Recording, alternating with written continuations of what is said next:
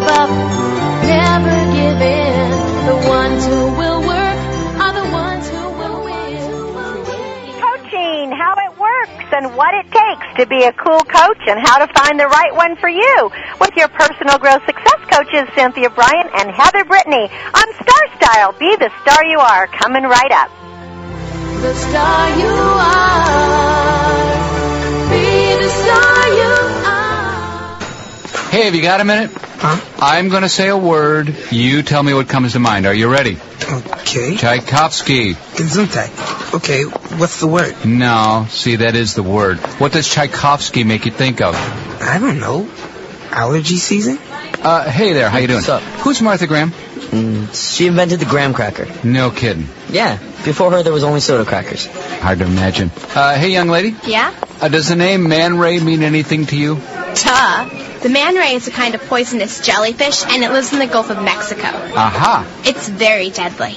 Are your kids as well-rounded as they could be? Kids who participate in the arts do better in school and in life. To learn more about the value of arts education, visit AmericansForTheArts.org. Because all kids should get to appreciate Tchaikovsky's music, Martha Graham's dance, and Man Ray's photography. Art.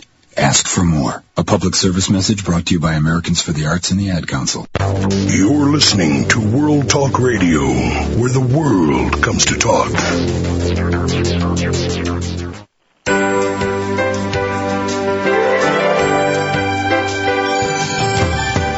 Look among the stars. Well, hello, Power Partners, and welcome to radio's finest program of positive book talk, Star Style. Be the star you are. My name is Cynthia Brian. And I'm Heather Whitney. And we are delighted to be your personal growth success coaches right here on the airwaves every week, bringing you the authors, the experts, and the professionals to help you enjoy a more fulfilled life. We are the mother-daughter dynamic duo, the Stella Donna Goddess Gals, and we want you to get ready to pump your energy, love, learn, laugh, listen, and live your dreams through positive media and books because we want you to follow your heart and have the champagne for the spirit. This show is brought to you by Be the Star You Are charity, a nonprofit corporation empowering family, women, and youth at risk through improved literacy. Today's show is going to be a great show, another bang up one for you, as we're going to be talking about great wines with wine authority Anthony Dias Blue in our segment two. In segment three, the favorite doctor joins us with his newest parenting book, Dr. Bernie Siegel, and in our first segment, Heather and I are going to be discussing the art of coaching and how it can help you for your success. Our purpose, of course, is to make you understand that you already are the star of your own life, that you are the writer, the producer, the director, and you don't need to be an, uh, an extra in anybody else's movie. Just be the star of your own. We have three rules. What are they, Heather? Most definitely, we want you to smile, have fun, and be willing to take that chance to be wild and crazy. And we want you to read some good books. Sometimes they're books you haven't heard of, and sometimes they're ones that are already on your bookshelf. But we want you to get seated down and start learning and start that infotainment for yourself. Well, the miracle moment for today is brought to you by the Carmony Collection, handmade handbags for all occasions, lovingly created. Visit www.carmonycollection.com or call 619-286-1099. And Carmony Collection is spelled with a K. K for Carmony and K for Collection. And this is by Maureen David, and it, the miracle moment is, the minute you settle for less than you deserve, you get even less than you settled for. And how true that is. Isn't that right, Heather? We have to really reach out and decide what we, it is we want in life because the world doesn't always give us what we deserve but what we ask for. So it makes a difference to ask for what we want. Learn to say yes to the things that are necessary and no to the things that are not going to empower us and enrich our lives. Well, Heather, this is going to be your last week with us for a while, I understand. Oh, I know. The year is starting back up again. It's time to go back to school, and I just got a new internship at a radio station, which is so exciting, but unfortunately, it is going to take up all my time, all throughout the days. I'm going to be at the station, and then at night, I've got to further my college education so that I can be graduated soon. So it's been wonderful. I'm going to try to see if I can work my schedule to come back and do some tea for twos. But at the moment, it's going to be, this has been a wonderful experience, but a sign off for a little bit for now. Well, we what we'll do is we will get you back on the air as you know as often as you are able. You'll be here so that we can One day, we can do a party. We like to have party with you. And if everything if everything goes great with the internship, maybe I'll be on as a guest and you'll be interviewing me on my new radio show. Hey, now isn't that a cool thing? There's a good idea. Well, in on another note though, I we're not going to leave you high and dry. We're still going to always have a fabulous segment for you. And beginning next week, my co-host will be none other than the best-selling author Libby Gill, who is the author of Traveling Hopefully, and she is a columnist um, in Dallas and a speaker around the world. She's fantastic. And so the party will continue. We will party on, even though we're going to miss our Stelladona here. So, but uh, Heather, of course, we wish you all success. And over these last uh, five years, you've just been so awesome, and it's amazing that um, even while you're going to school, you've been able to do the Tea for Two uh, mother-daughter brew. So we honor that you have have done that for us. I being is what's given us so many great ideas for some of our topics uh, because just as you know, you've gone to ex, you know many colleges, have earned an, a fantastic degree, but as the years go by, so is the knowledge and so is our understanding of things and the topics and what's being discussed. And you know, a History 100 class, what it was 20 years ago, is not what it is today, or the women's studies, or just any. There's just so many new forms uh, and new majors and educations going on. So that's why we've come up with so many enthralling and so many, you know, sometimes provocative, but things that really need to be discussed. And it's all because it's being discussed on the campuses as well as in the media. Yeah, exactly, exactly, and that's what has made I think this segment, this um, for Two segment, so great. Is that you have produced the segments every week, and you usually get your ideas or your topics from things that are being discussed on the campuses. So what I love about that is that we can bring the into the discussion. We're hearing what the young people are saying about at the university, and then what I feel about it in my generation. Of course, and that's why we always say that, you know, we don't have to agree on anything, but in the end, you know, we always save a little room for honey. But because of the changing times and changing years, we have, you know, you may have studied the exact same thing I did, but the, the way it was taught to you may be completely different, maybe more open-minded, maybe more closed-minded, maybe there was more information or less, and so that's why it's, you know, it's, we're, we're bringing together the generation gaps and all through the show. So hopefully that will be able to continue and hopefully we'll be back to keep that going as well. Well, you'll be back, and you'll just come on, you know, whenever you have an opportunity between classes or between your other radio duties. Uh, you can, you can, oh, you're always welcome on Be the Star You Are. You've been a volunteer. Aw, shucks. since, you know, since its inception. You were one of the original teen angels, so you're always welcome back. Well, let's get started with what our topic for today is, and it's coaching, because it seems it doesn't matter where you read today or you're talking to somebody, you're all, always the words come up that this kind of a coach. Now, it used to be when I heard the word coach, you would think of a sports coach, somebody that was coaching basketball or softball. And then, of course, uh, for 25 years, I have been doing acting coaching, and so I always thought of coaching in that way. But in this day and age, we are hearing about coaching for things that, like what Heather and I are doing, personal growth coaching, success coaching, there's media coaching, there's presentation coaching, uh, there's all kinds of different coaching going on. So in uh, today's segment of our Tea for Two, we want to talk about what it takes uh, to have a good coach, how it works, and what you really should be looking for if you are going to book with a coach for whatever it is that you need. Exactly. Now, as you before, a coach is a person who supports people to achieve their goals with goal setting and encouragement and questions. And as a child growing up, when I heard coaches, I mean, I was surrounded by coaches, but that was, you know, football coaches, soccer coaches, swim coaches. But beyond Cheerleading the term coach in a sports sense, they were really wasn't a responsibility. You know, I, it was something that was never seen that I heard much more of. However, now as an adult and in today's world, this is a high-paying career, being you know a quote-unquote life coach. And unlike a counselor or a mentor, a coach rarely offers advice. Instead, a coach helps clients to help by their own solutions by, you know, creating the questions, kind of the, you know, what are your goals kind of sentiment. And the definition of a life coach is a life coach is used by a growing number of psycho, um, psychologists, and it's all about self-actualization. And life coaching is not counseling, and it's not therapy. And oftentimes it can usually be done by phone. It's more of you know, almost kind of like sitting down with a best friend, setting out these goals, what you want to achieve, and how you want to get there. And when looking in for coaching was, because when it first, when this topic first came up, I thought, you know, does she mean life coaching? Does she mean sports career? career? And really in our everyday life, we all do some form of coaching, and it's just really encouraging other people. And there's actually eight different forms of coaching, which are organizational, individual, team, systematic, business, executive, dissertation, and ontological. Sorry if I pronounced any of these wrong.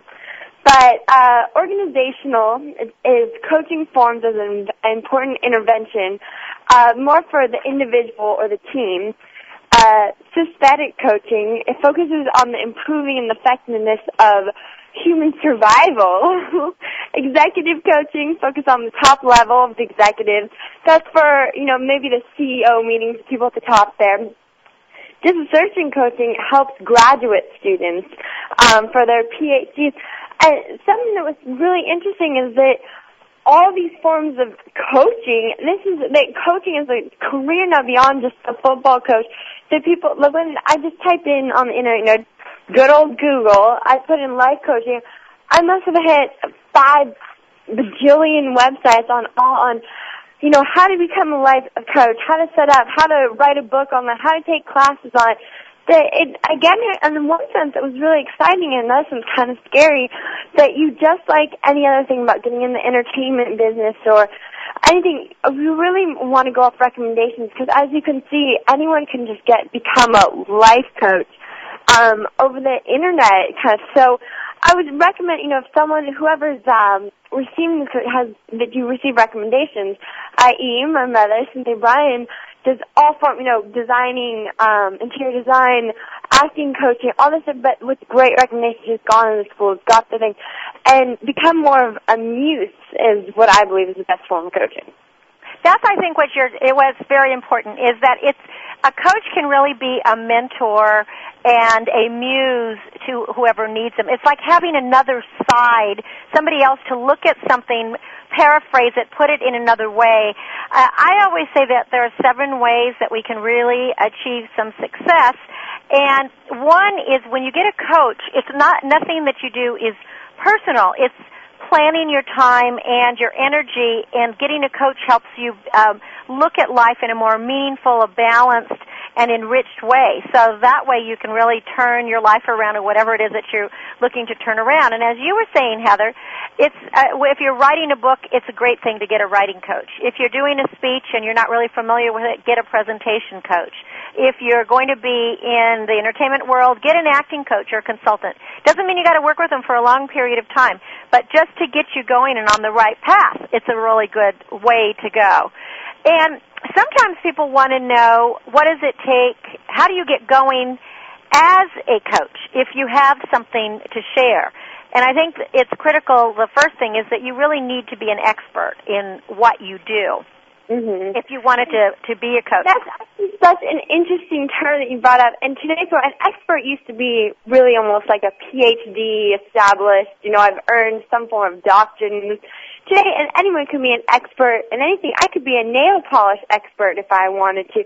Really, and it's become, it's really accepted now in our society to say, I'm an expert on this, I'm an expert on that. Um, really just be, by honing into your craft, um, your, your craft and your skill on some, but again, that's why I always kind of red flag where, you know, when people say, you know, let's just say, like oh, I'm an, I'm an expert in motivation, you know, but really look at, you know, how motivated is this person? Are they inspired? Really, what makes this person so special? And look for, you know, if this person's gonna, you know, kind of reflect on how their life is, because if this person's gonna be helping organize your life, you know, you want to see how steadily theirs has come along as well. So always do your research. The biggest thing out there is I'm just so worried I don't want people to get scammed because as wonderful as our society is, there are so many people that are trying to capitalize on whatever the trend is at the moment and whatever will feed on people's emotions. And now, you know, people are finally coming forward and saying that are are looking for life coaches, are looking for people to, you know, help them get motivated, help them, you know, find themselves, get out of this rut, you know, get on the right track. And people see that this, you know, this sense of opening up of the vulnerability, and so they want to mark in on it. So just make sure you know who you're going to, and you know if there's been publications or recommendations. That's just the biggest thing. And what you know, really, what are this person's backgrounds to make them so wise and what they're trying to instruct on you? You know, you just hit something that I think is so important, and that is the fact of what makes them the expert status and the lax uh, the laxness in being considered an expert today. And I think what's happened is, um, although you can get certified as a a life coach, I mean, there's a lot all these different certification programs. You have to even be careful of those who started them and where are they coming from. But the the key is, for example, if, if model or just look like one.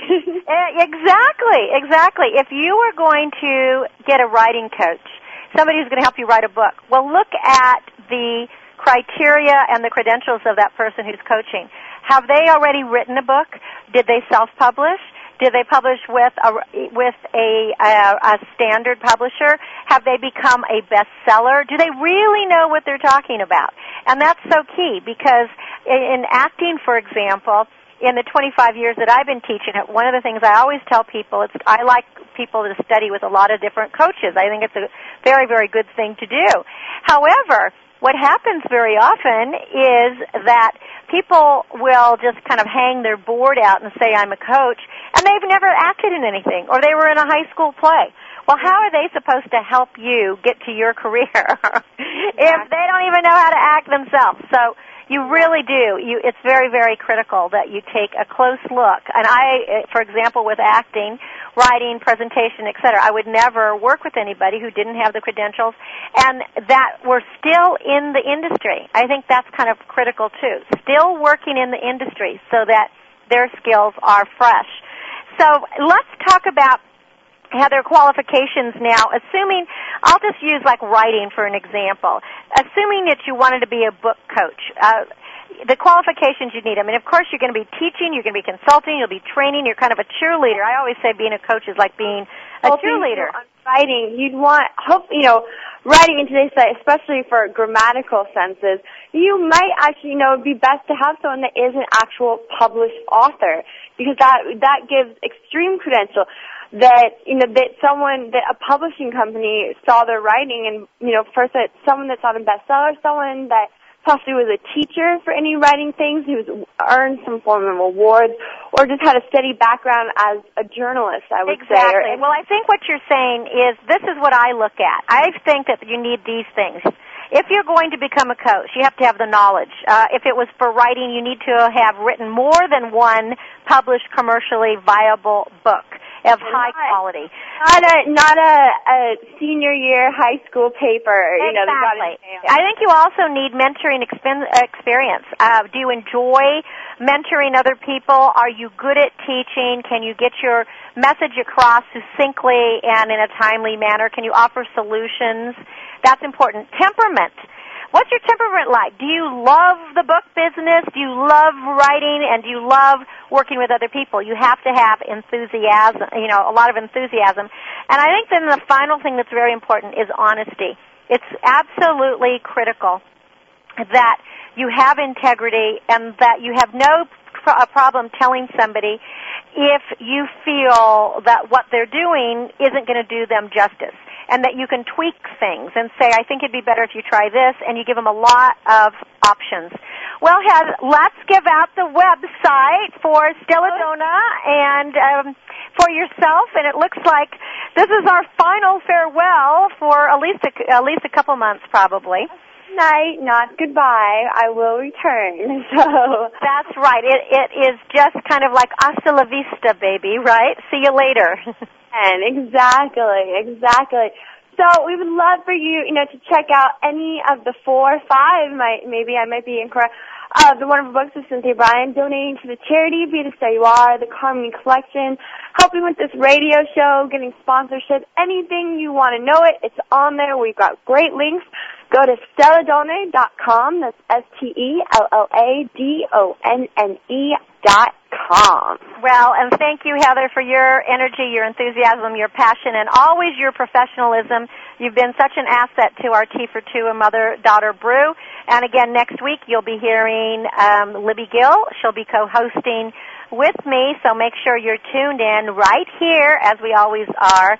And stay with us because when we come back, we're going to be talking about God's most wonderful beverage, wine. You've been listening to Cynthia Brian. And I'm Heather Brittany. And this is Star Style. Be the star you are. Stay with us. We've got a lot more to come. Stay tuned.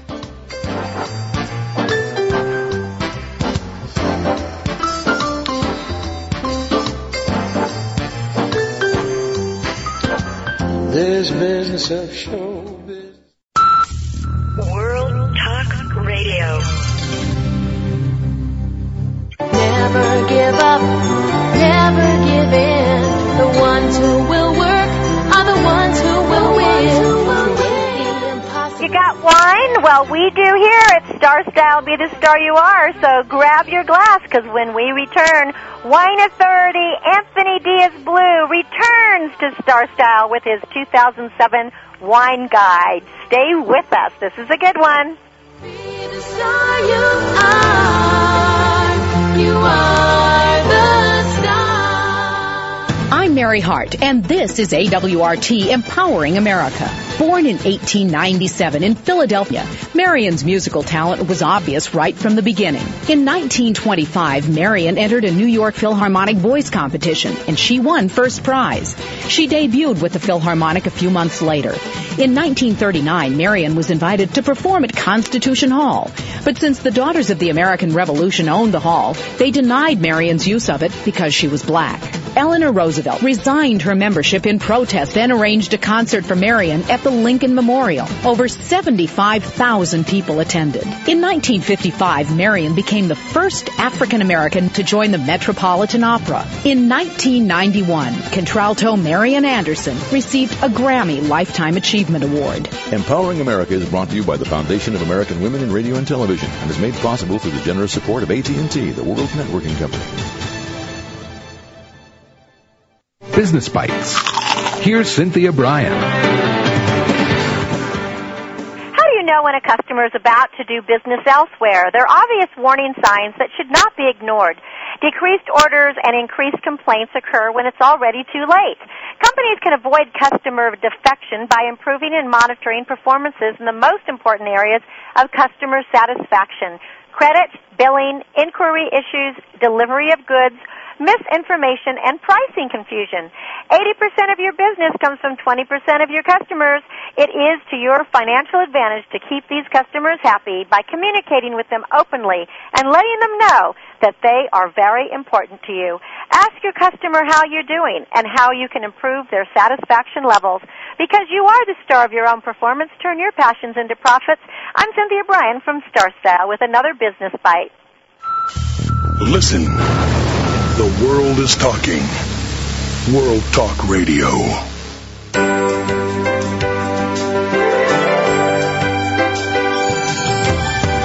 Look among the stars, life is bigger than Well, Be the Star You Are showcases authors and experts who help you expand and enjoy life more. Keep this program broadcasting and bringing you your favorite personalities by making a donation to Be the Star You Are charity. Visit BeTheStarYouAre.org. Well, you're listening to Cynthia Brian on Star Style Be the Star You Are. I am your personal growth success coach. And we are so excited that we have our wine and spirits editor of Bon Appetit magazine. He's a bon vivant, a wine authority. Anthony Dias Blue joins us again this year with his new edition of the Anthony Dias Blue Pocket Guide to wine. Welcome back, Andy, to be the star you are. Happy to be here, Cynthia. How are you? Always good to talk to you. It's just about a year ago that you were a guest on the show with your last wine guide, and of course, we're so thrilled that you'll be talking to us about our favorite uh, beverage. And we wanted um, to. I wanted to start off on talking about glasses. Oh, and by the way, congratulations on that very impressive endorsement from Robert Parker. I loved it when uh, when he said that your wine guide is indispensable and is required reading for all wine enthusiasts. I would totally agree. Well, thank you. I'm delighted that Bob felt that way, and uh, that's great. I know, isn't it wonderful when you know? Well, you you are great at this. So uh, when I I like this part that you have in your book, you talk about what's the best glass for champagne or sparkling wine or what glass to use. And I know that in our family, it doesn't matter whether we're on a picnic or whatever, bringing the correct glasses is like the big important thing to my husband because he says it alters the taste. And you agree. So talk to us a little bit about the glass. Well, I think that you know the quality of the glass really has a has an impact. Probably maybe more than the shape, but the shape is important too. I and you know I don't like glasses that have that kind of um commercial bead around the rim. You know that's kind of like a a round bead. I mean the idea is that the glass, the lip of the glass should be as as small and thin as possible because the whole idea is the glass is just a vessel to bring the wine to your palate and you want as little interference in that process as you possibly can get. So it's better to have a better glass uh, that has a very thin lip as opposed to one with a big fat lip on it, and that, and that's uh, that's a problem.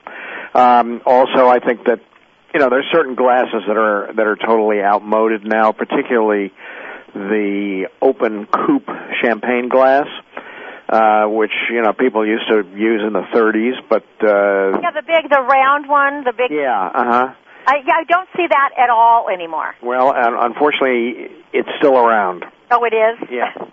And you know, it doesn't make any sense. You spend a lot of money on champagne or sparkling wine watch the because bubbles. I mean, the bubbles start at the right, bottom and in it's, a it's the bubbles that that you're paying for, and and to put them in a glass where all the bubbles escape right away is kind of brain dead. Well, you know what's interesting is when uh, I first got married, which is now you know 30 years ago. Uh, part of our uh, crystal that we got, the champagne flutes were actually rather square, so they weren't flutes at all. They were like these rounded. They were square. It was strange. They were beautiful, but they're totally not okay for champagne. No, well, the square if they were square, but they still had the the, the tall chimney, then they'd be okay. No tall chimney, It- No, and so oh, well, now you just have to See, use. the whole idea of uh, you know in in wine glasses in general is that you sh- they should have a a chimney shape so that uh, it can concentrate the the aromas. And uh, on a on a champagne glass, you know, the flute or the tulip shape uh, is definitely the way to go. And and also on you know larger glasses are better because you can put a fairly decent two or three ounce pour into a larger glass and it'll only come up about a third of the way and then that means that the rest of the area is uh you know chimney and it is it is capturing the aromas and that's adds heightens the enjoyment of the wine.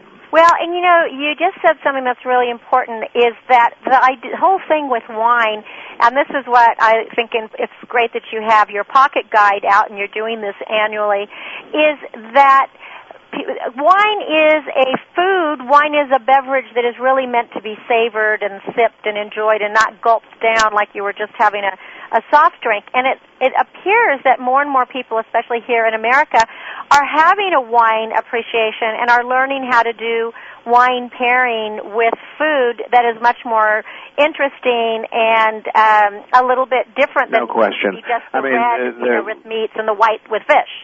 Right. I mean, all those rules, forget about it. You know, I mean, as far as I'm concerned. I mean, there are certain affinities. I think that probably crisp white wines are better with oysters and shellfish and and some things like that. But um, you know, it's basically up to you, the individual, to pick your own uh, good combinations. And if you like, if you like Chardonnay with steak, you know, go for it.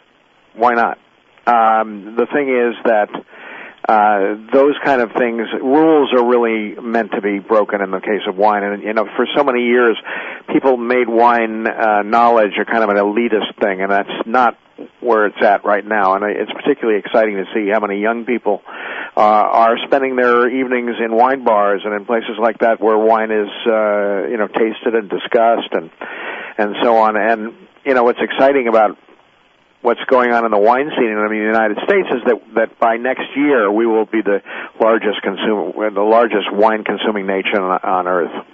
You know, and this is your um, pocket guide, Anthony Dias Blue's Pocket Guide to Wine, the 2007 edition. Although you do talk about wines from around the world, you're really focusing on North American wines. Well, and certainly the emphasis is on North America. Most of the wine guides that have been out there in the past always start off with France, you know, and they and the wine the wines from France are, are wonderful, but France is now in the three spot and dropping to fourth in terms of uh, you know countries that export to the United States. Um, you know, Australia just passed Italy for the first time in last year, and Australia is our number one uh, imported wine in America. And so I, I thought it was it made sense to you know start off with California and then do you know Washington and Oregon and, and other American wine producing areas, and then um, then the what we call the New World, which is Australia and uh, New Zealand and Chile and Argentina and South Africa, you know, those are really the, the exciting places where where great things are happening now. We're really seeing some incredible Chilean wines coming in. It, you know, and it, I mean, it's, it is very exciting when you get these wines from different places. Although I'm a huge promoter of California. no California question, but I wines think are that, American wines. I think that when you what you find or what I find is that people uh, in this country have very cosmopolitan tastes in, in wine, and they and they don't care where the wine came from as long as it's good. Uh-huh. So uh, it's just. Um, you know, I'm in the in the process of doing wine lists for restaurants, and it used to be that you you know you'd separate them. You'd say uh, the French Cabernets and the California and so on. People don't care. They don't really don't care. They just want to have a good bottle of wine at a good price.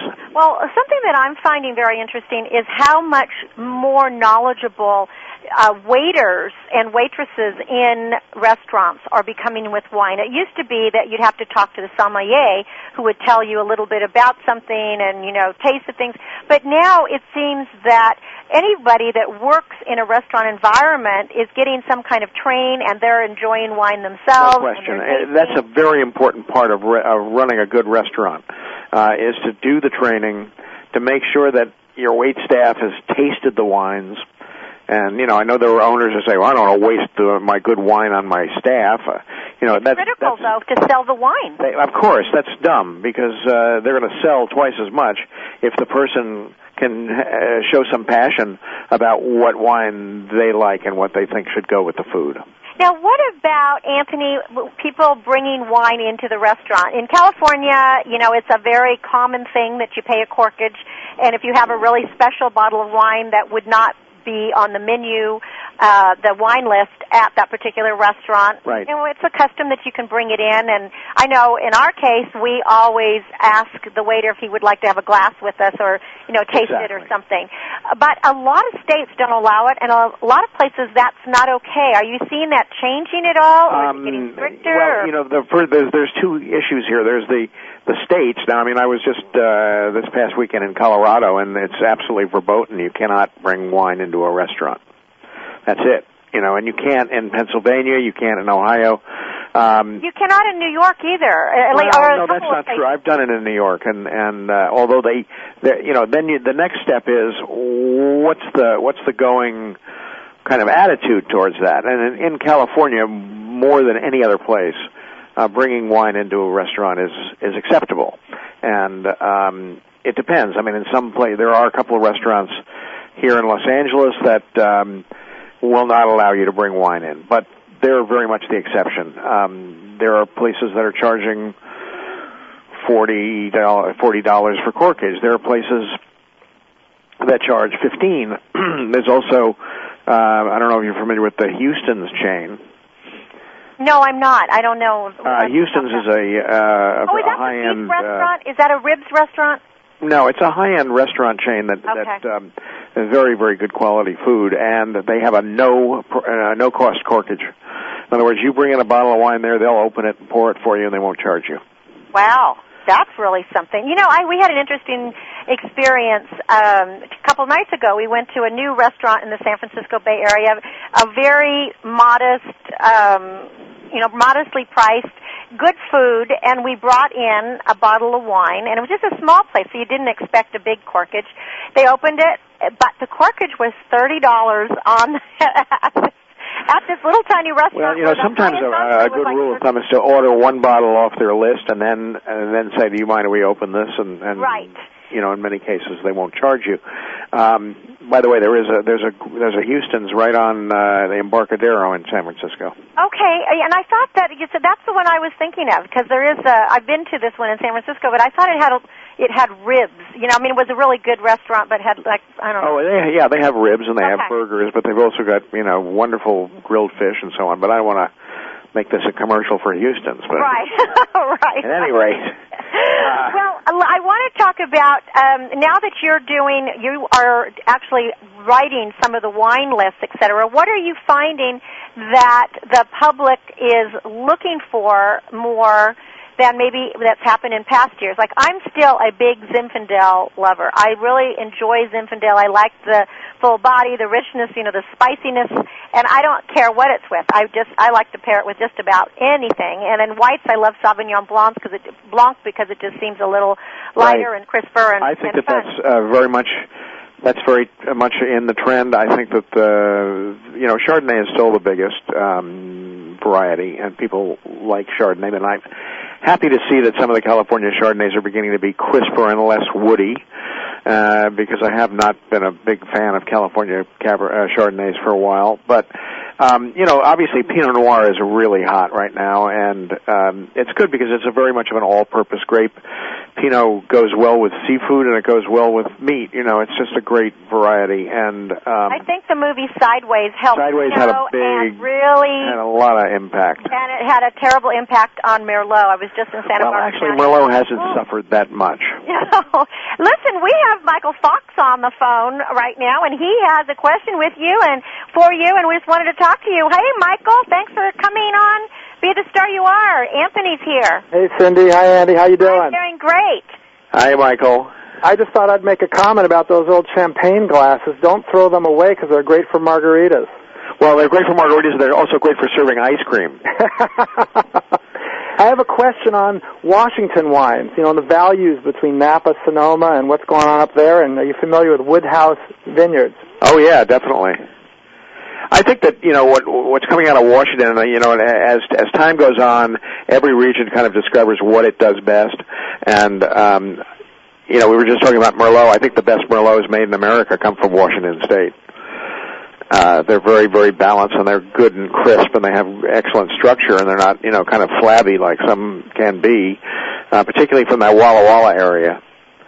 And, uh, you know, Syrah is now starting to, to, uh, have major inroads in Washington and also Riesling is just sensational from Washington State. How about the values between what's going on up The there? The values are good. I mean, I don't think that they're, you know, it's not, uh, I don't think that they ever were set up to do, to do value wine, although certain wineries like Columbia Crest, uh, are, you know, very, very reasonable in price. But, uh, you know, the values are okay. Uh, uh, what do you mean, Andy, when you say flabby? That the Merlot was flabby. What is that? What is that? That means it doesn't have enough acid structure. I mean, I think that every wine needs to hang on a on a on the bones of an acid structure. You know that that that kind of picks up the the entire package. And if it doesn't, it's just flabby. It just doesn't have any.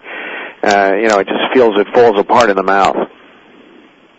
So, um, uh, Michael, what do you have a favorite wine that you're really enjoying right now? I know you're a big red lover. Oh, there's so many wines I enjoy, but you like Zinfandel, and Turley is, continues to be my favorite. Yeah, even at the 18% alcohol, right? I just opened a 94 Hayne Vineyard the other night for New Year's. It was 12 years old, and it was the best wine of the evening on top of some real star wines that we had. But uh, anyway, just for fun. Great. Well, Well, I just wanted to say hello and uh, thanks very much, Andy. I enjoy reading whenever you write, and um, you guys enjoy yourselves. Thanks, Michael. Michael, thank you for calling in. Always great to talk to you, and it's great to talk to a fellow a fellow wine lover. Uh, you were talking, Andy, about the Syrahs or Shiraz, you know, that are really kind of picking up now because a few years ago nobody was really talking about them that much. Although 30 years ago, you know, my dad we had Petite Sirah that was uh, yeah, that's totally different. and it was a totally different wine. Yeah, exactly, and uh, a different grape. But the Shiraz was coming out of Australia, and then we were calling it Syrah here. But it's pretty much the same thing, Yeah, it is the same thing. except for growing at different places, right? Yeah, I mean the the terms are interchangeable, but um, you know it's a, it's originally it's a French grape that came from the Rhone Valley, and uh, it makes absolutely spectacular wines there. You know, in the Côte Rôtie and Hermitage areas and so on, and um, it's done very well in the U.S. and exceedingly well in in Australia. It's by it's by far and away their most successful red wine, uh, much better than Cabernet and so on in that area. Well, I think we're getting, we're definitely learning more about it now, and all of you can learn more about wine here in America as well as in other parts of the world and in the New World coming up with Anthony Dias Blue's Pocket Guide to Wine 2007. Anthony, would you give out your website so people can find out more where you're Absolutely, it's uh, bluelifestyle.com. bluelifestyle.com. Well, Andy, it's always a treat to have you on. Thanks, I'm going to tip my glass again and salute to you. Thank you so much for being a guest, and we'll be looking forward to next year's wine guide. Great. You've been listening to Anthony Dias Blue, his book Pocket Guide to Wine, and you can go um, at, to his website to find out more information of where he, you can meet him in person. Stay with us because the doctor is making house calls. You're listening to Cynthia Brian on Star Style. Be the star you are. Thanks, Anthony. We'll talk to you soon.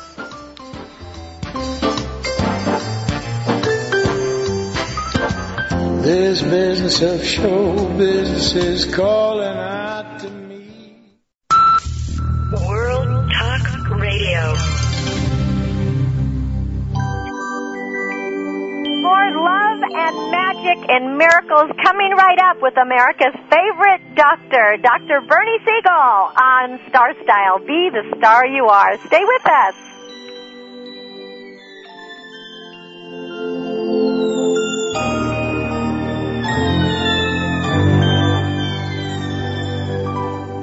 Looking for answers to those uncommon questions? Looking for a way to heal? Looking for spiritual guidance?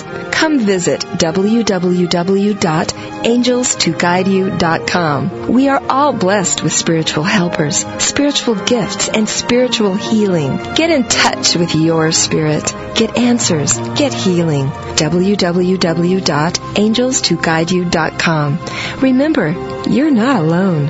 angelstoguideyou.com.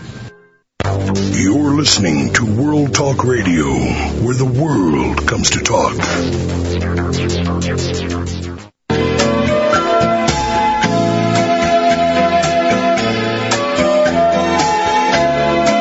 Welcome back. You are listening to Cynthia Brian. I am your personal growth success coach right here on Star Style Be the Star You Are. And every week, Be the Star You Are brings you the experts, the authors, and the authorities who can just enhance your life and give you some tools for living.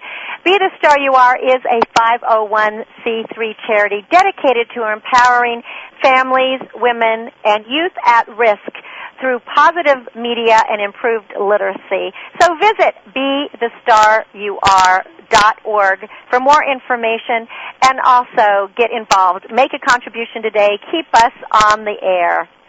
Well, with every book he publishes, uh, he has been a guest on our program, and our new his newest book is called Love, Magic, and Mud Pie.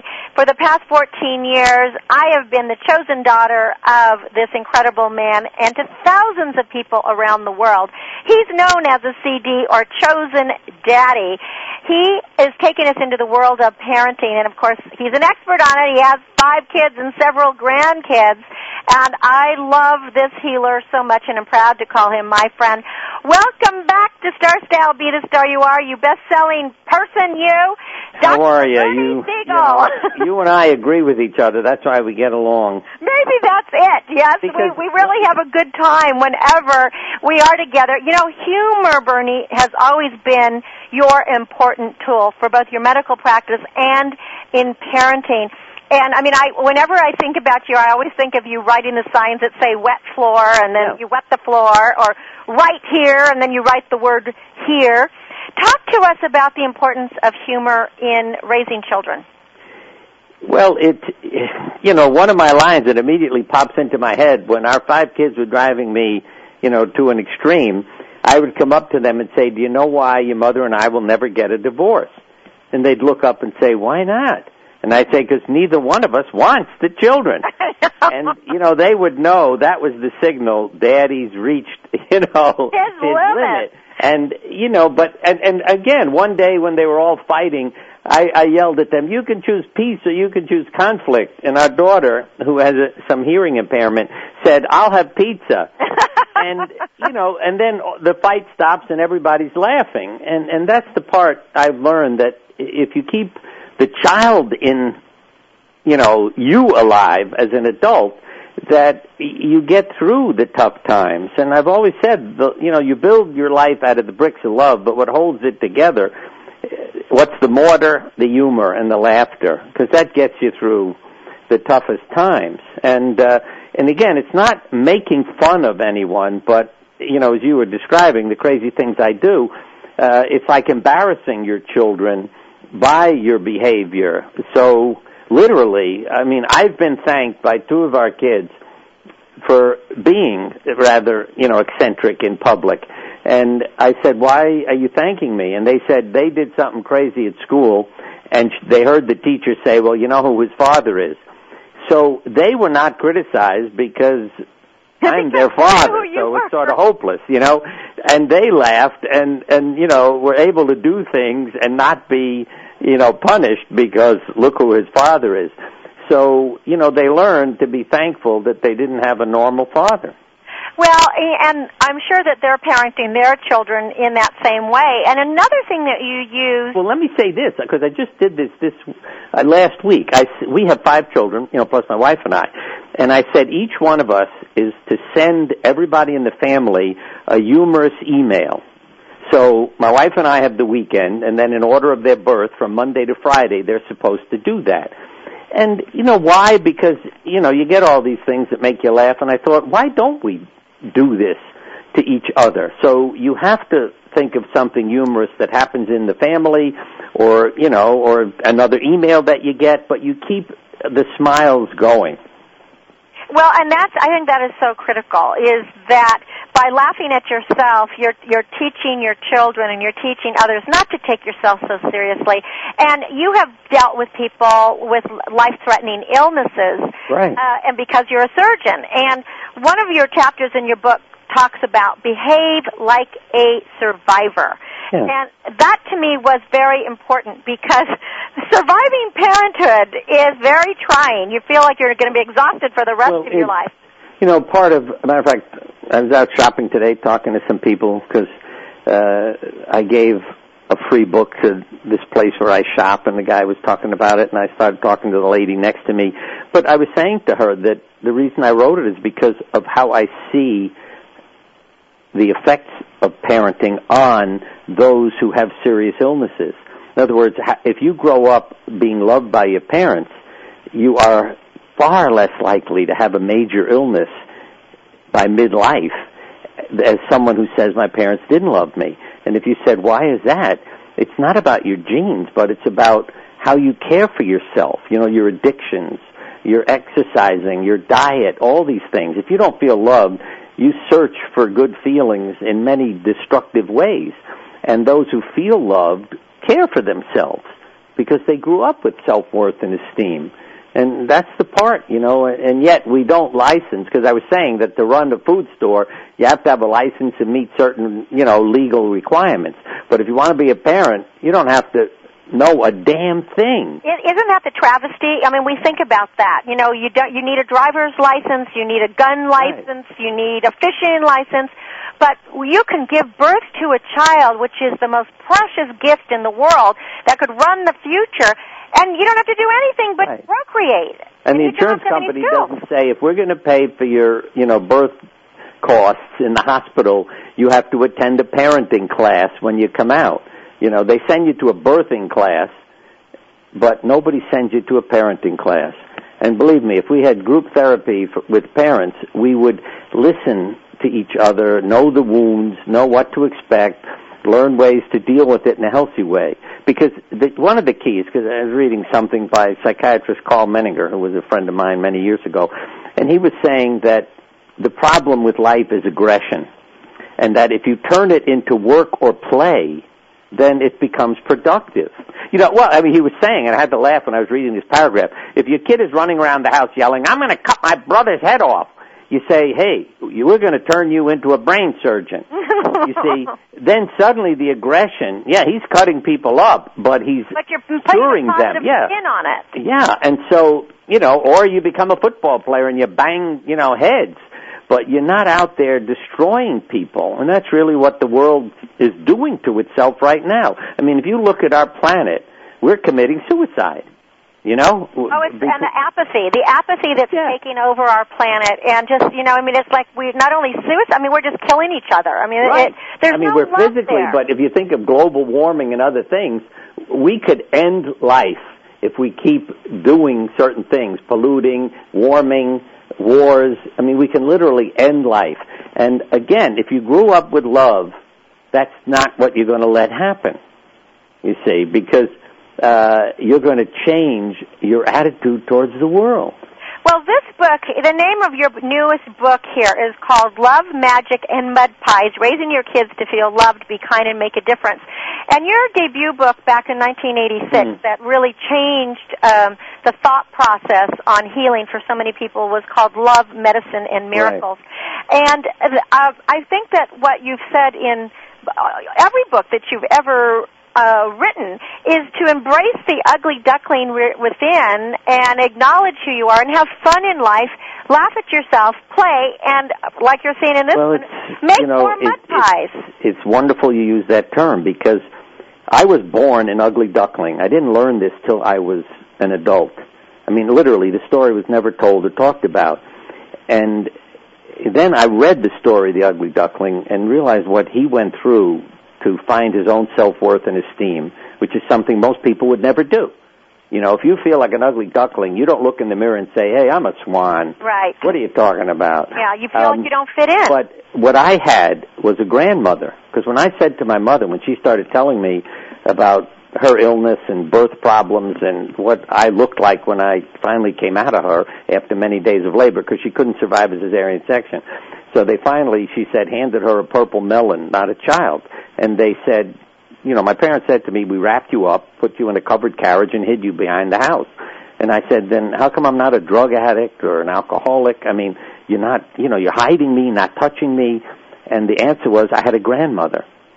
And she had no problem dealing with the ugly duckling and loving it and massaging it.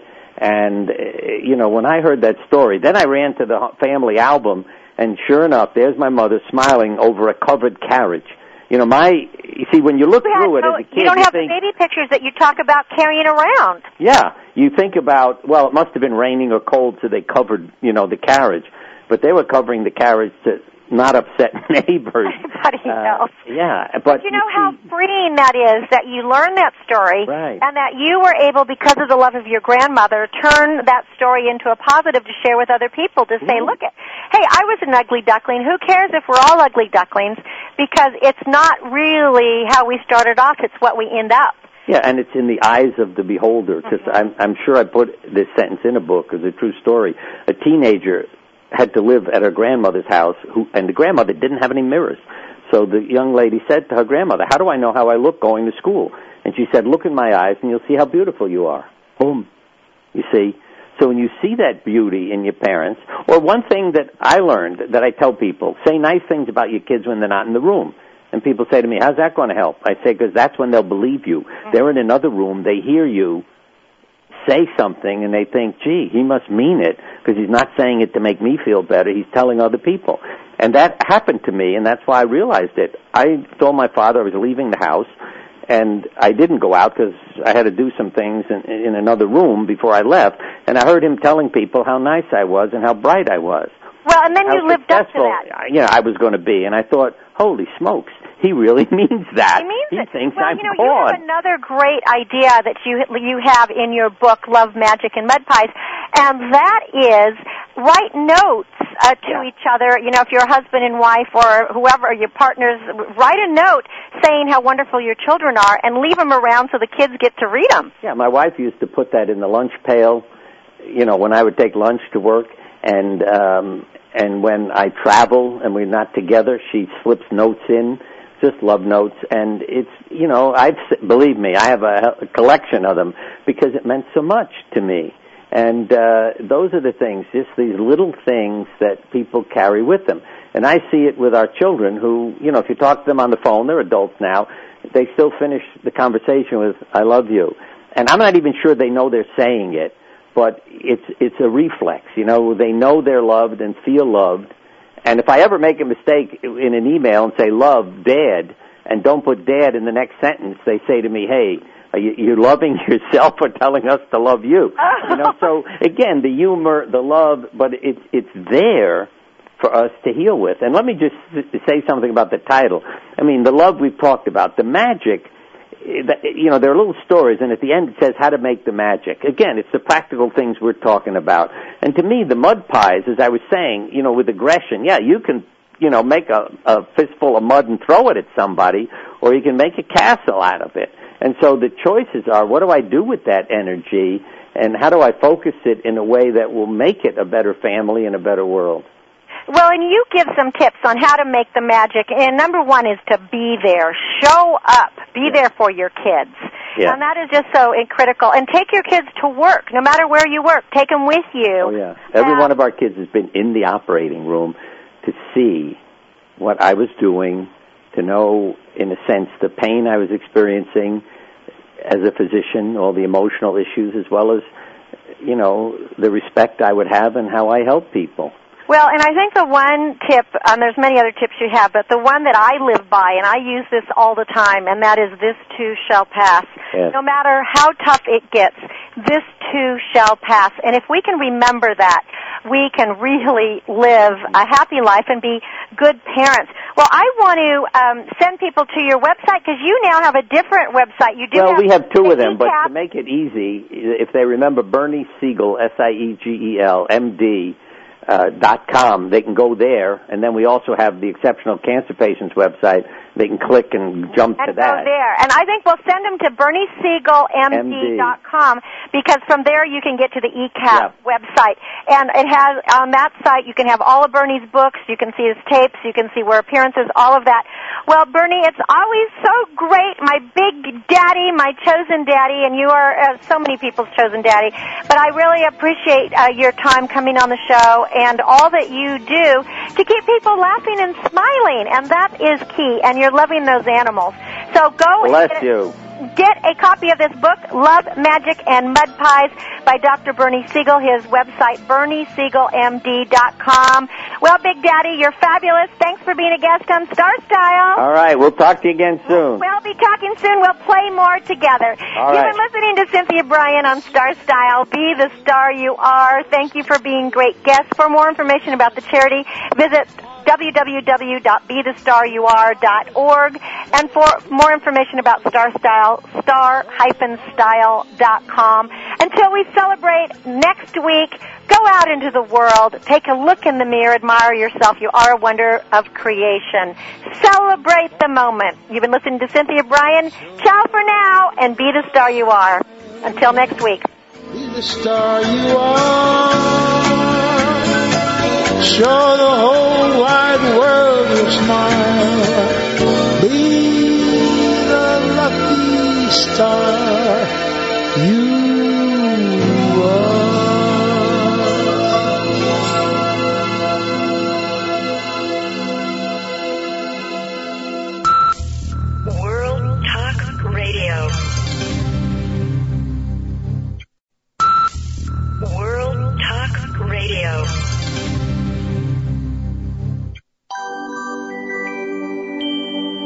walked away from the man hailed as the most eligible bachelor on the planet, and she turned down two more gentlemen on the TV series The Bachelorette.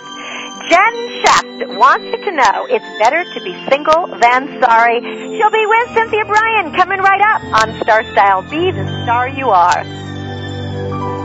Trust in your heart, believe in your voice. You make the change when you make the choice. Dream up your destiny.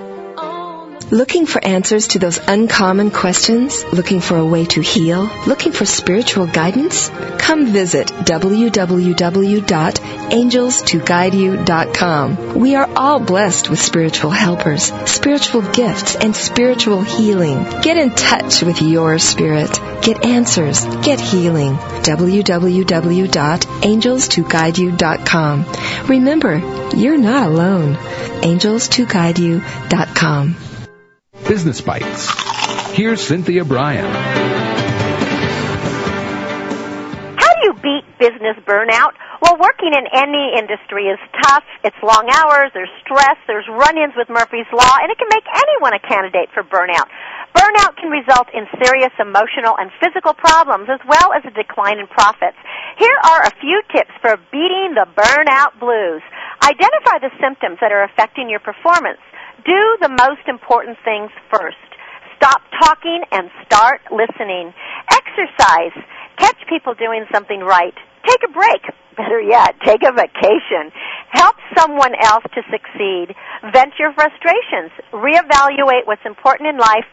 Breathe deeply and laugh more. Remember, you're the star of your own performance. Turn your passions into profits. I'm Cynthia Brian from Star Style with another business bite. You're listening to World Talk Radio, where the world comes to talk.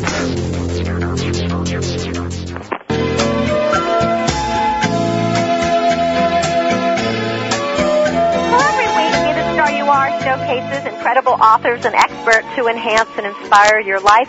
Be the Star You Are is a 501c3 charity dedicated to empowering women, families, and youth at risk through literacy and positive media programming such as this radio show. Please get involved, make a contribution, keep us on the air. Go to www.bethestaryouare.org. Bethestaryouare.org. Thanks for helping all of us. Well, reality TV shows have been all the rage at the moment, and our next guest has starred in two of them, both The Bachelor and The Bachelorette.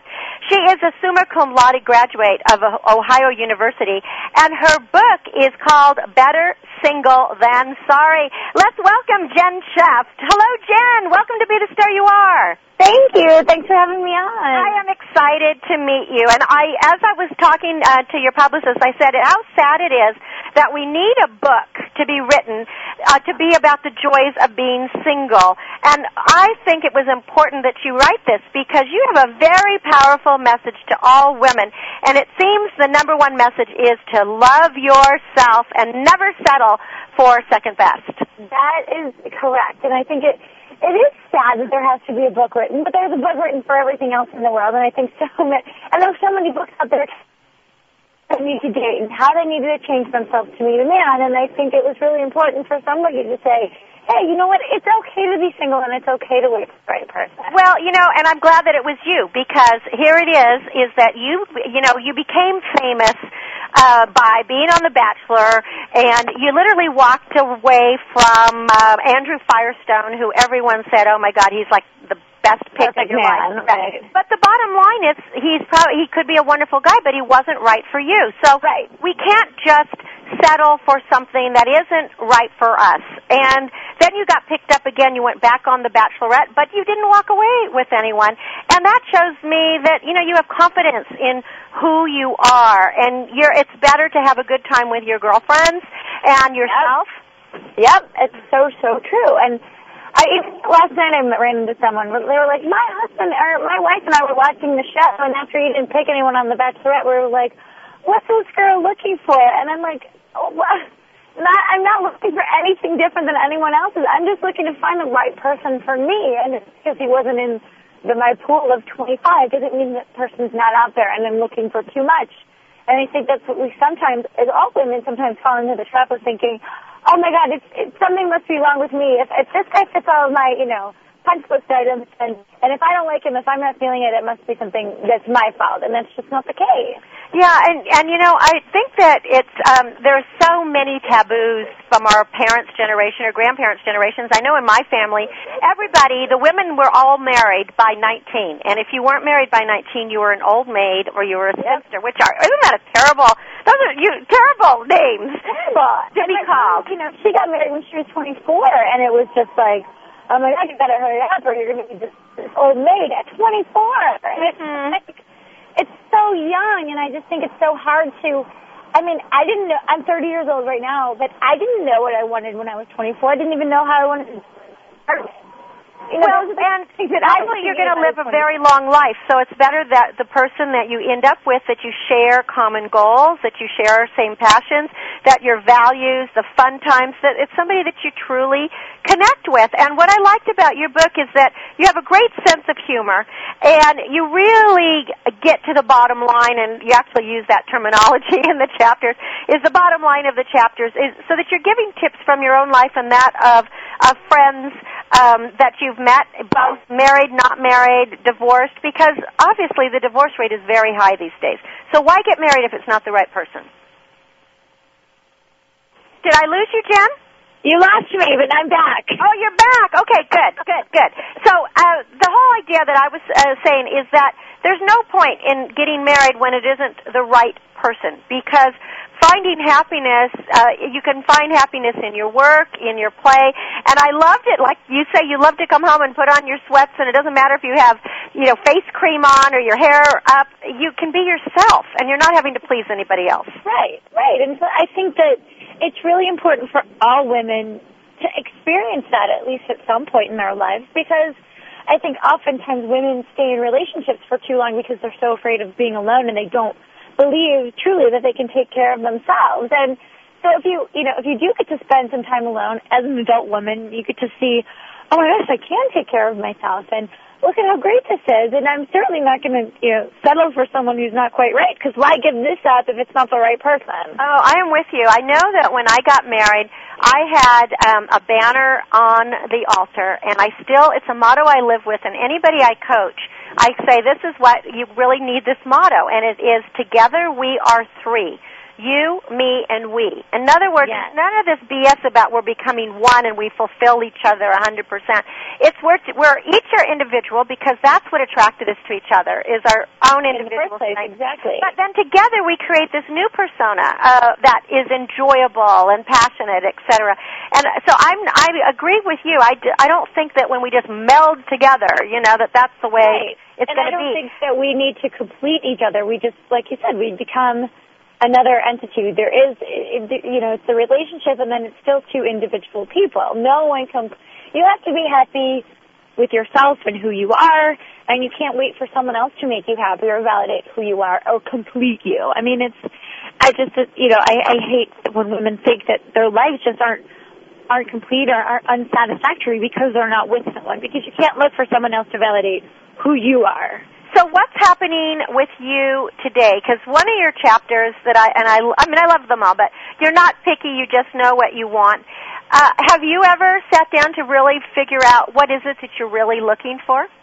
I have. I really have. And because of this book, but I really want someone who is down to earth, who has a good sense of humor. I go out with great men. I mean, my family is a, a very funny family. So if somebody doesn't, if they're really nice and a really like sweet, down to earth man, that's one thing. But I also need someone who's going to make me laugh because that's just That's You know, huge. that's- that's This is- huge. Because we live in a really tough society today, and there's not a lot of laughter, and we need to laugh more if we if we want to enjoy life.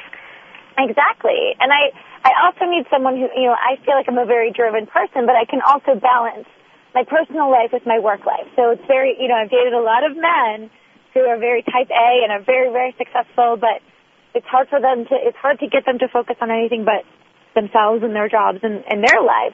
And there's also the thing too, and you talk about this, is sometimes when you're as um, successful as you are, and you're driven and you're ambitious, you know, and for for men that's always a trait that everybody looks at, and people overlook it for women that we like that too. We want to go places and be things that many men are threatened by that. Right, and it is tough. It is hard to find men that don't. They, you know, a lot of times men want to be the, you know, the breadwinner and the one who stands out in the relationship. But I just don't want to be someone's wife. I want to be. I want to have a husband, and I also want to have my own identity. You want to be a participant in life, not just you know cooking and cleaning and baby making, right? right, right. That's right. And just following along You know, um, you, one of the chapters is you say, tell your parents. I forget how what is the exact. It's like blip to blip to blip. You know. and I think that is really a truism. Is so often our parents try to convince us, and all the guys that my parents always adored and said, "Oh my God, he's so great. You should go out with him." I was like, "Mom, you don't know him. He's like really jerky." Right, right. It's like they have this idea of what they like in their head, and they might be right that this is a great guy, but they're not you. They don't have to be in the relationship. They don't have to spend, you know, every day with this person. And then, you know, these are the same parents that pressure us to get married, and then when we get divorced, they're like, what happened? Mm-hmm. It's like, you know, there's very mixed messages, and ultimately, we can't necess- we can't change our parents, we can't change what our friends say, but we can change how we react to it and think, you know what? I can't let them get to me because they're not me. I know what I'm looking for, and I just need to not be so concerned with what everyone else has to say about it. Well, in your epilogue, you you write that uh, you originally were going to title it "Good Things Come to Those Who Wait" because you thought you you were in a relationship, I believe, at the time, and you thought, okay, this is the one that lasts forever, and um, it didn't. And so the great thing was is that you talk about, hey, I'm thankful I'm still single because I am having a great time. I was able to write about it. I'm able to meet lots of women and talk to them about it. I've got a great job, and I'm really and truly living by the book's message. I really, really, truly am, and I think it took me a while to come to these realizations. I think I always knew it, but I feel like I'm actually living it, and just knowing that I have been settled, and you know, every time I go through a breakup or a couple of dates that don't work out, it, you know, I used to get so discouraged and think, oh my god, I'm never going to meet anyone. But really, what it's taught me is I always do meet someone. Yeah, Doesn't there's so many- stick, but I can, you know, it's never going to be as if I'm never going to meet someone because eventually it's going to work. Well, and I also think that the person that you want, even though you don't know who it is, is looking for you, and it's just not the right time or the right circumstances. And instead of pining over what could be, enjoy the moment. And that's what your that's what your book is about. You don't want women to have any regret. The book is called Better Single Than Sorry, and and it's a no regrets guide to loving yourself and never settling. And I think loving yourself is key. Now, I wanted to take just a couple minutes to ask you what it was like to be on The Bachelor and The Bachelorette. I know you get these questions on every single show you do, but of course the listeners love to know. Of course. and, and so, was it was it fun for you? Was it heartbreaking? Was it difficult? When I when I've watched The Bachelor or Bachelorette, I just think, oh my God, you know, first of all, how can you even act like you're attracted to those people, all of them? How can you kind of get like kind of intimate with them? And then the last thing is, oh, it's so hard not to give everybody a rose. Yeah, I mean that's the thing. It's first of all, The Bachelor. I enjoyed the Bachelor, the Bachelor experience so much more because I did truly care about Andrew, and and I felt that he cared about me. And in the end, I was the girl chosen. So had he not chosen me, maybe my answer would have been different. But I love yeah, that but it was very obvious. You guys seemed like you really hit it off, and and you know, hey, it lasted a good long time. And what more can you want? You know, Right, and it really was a true, genuine. You know, it didn't last, but it was a genuine relationship, and we had genuine feelings for each other. When I did The Bachelorette, it was just, you know, it, it was the show, like the weight of the show, show was falling on my shoulders, and I really wasn't feeling a, you know, a connection or attraction or any sort of you know, real chemistry with any of the men, and I just didn't know what I was going to do. Especially What's the time frame that they shoot one of those, you know, a whole season in? Is it just a couple of weeks? It's six weeks. Six weeks. Oh my gosh. Well, that's not any time at all to fall in love, is it? No, I mean, no, and and even with Andrew, it's, I knew that I wanted to be with him after the show and see where it may lead. But we both agreed, okay, we're not planning to get married. we're not planning a wedding right now. We Right. both know that we want to see where this relationship, you know, may take us. But we're not, you know, as soon as the over, we're not going to go call, you know, the venue and, and get a band and, you know, start all of that stuff. But so, well, the Bachelorette was more stressful then.